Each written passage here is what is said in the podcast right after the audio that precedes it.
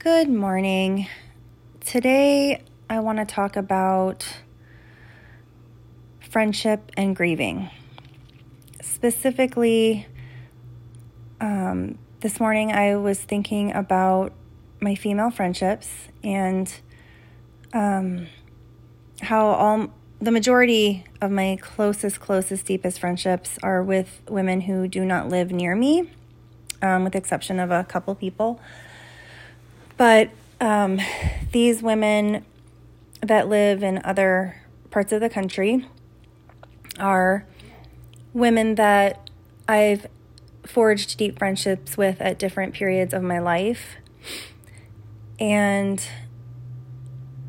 what I want to talk about this morning is, or gosh, it's already this, it's already afternoon. I feels like morning. Um, but what I want to talk about is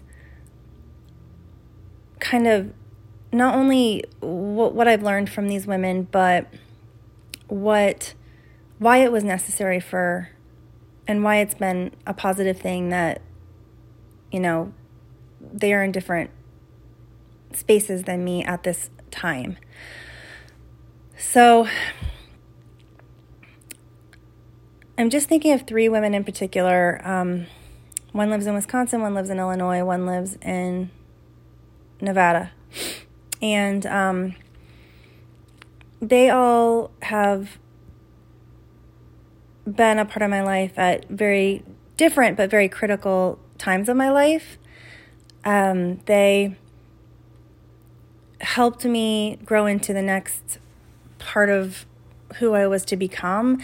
And all three have since have continued to be in my life and have continued to serve as support systems and guides and advisors to me um, throughout my life. So they're friendships that will be lifelong. They have been lifelong. Um, and because of that, you know, there are times where I definitely feel sad and kind of grieve the fact that they aren't near me and I don't get to be exposed to them as regularly as I would like to. But I think what I've realized is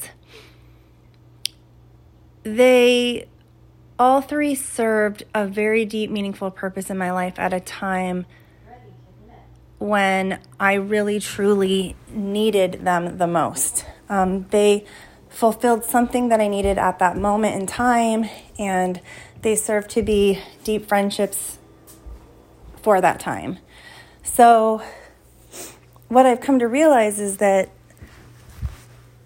they were gifts to me, first of all. They served as absolute angels that helped me grow into the person that I am today. And yes, I still have a relationship with all of them. And what I've realized is that they've served their purpose in the sense that I don't need them on a daily basis to move into the next chapter of my life or uh, the next plane of existence. I don't need them daily. Obviously, I still value them and still reach out to them and still make efforts to see them and talk with them and share wisdom with each other.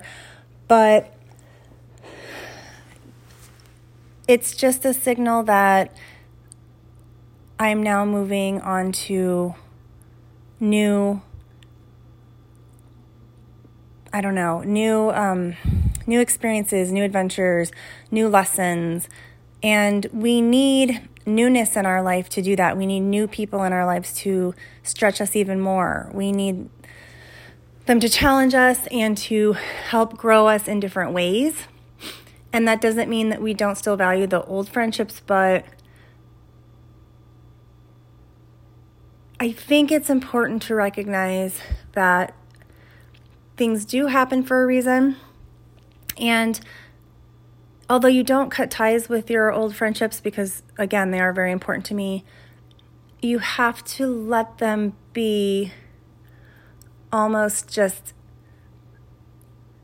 a foundation that you can always come back to, a home base that you can always come back to when you need it, because these are women that you trust and these are women that know you very well and that will always be able to give you a perspective that is valuable, but that in order to grow, you have to keep pushing forward, meeting new people um, who can show you yet another perspective that maybe you're missing in your life.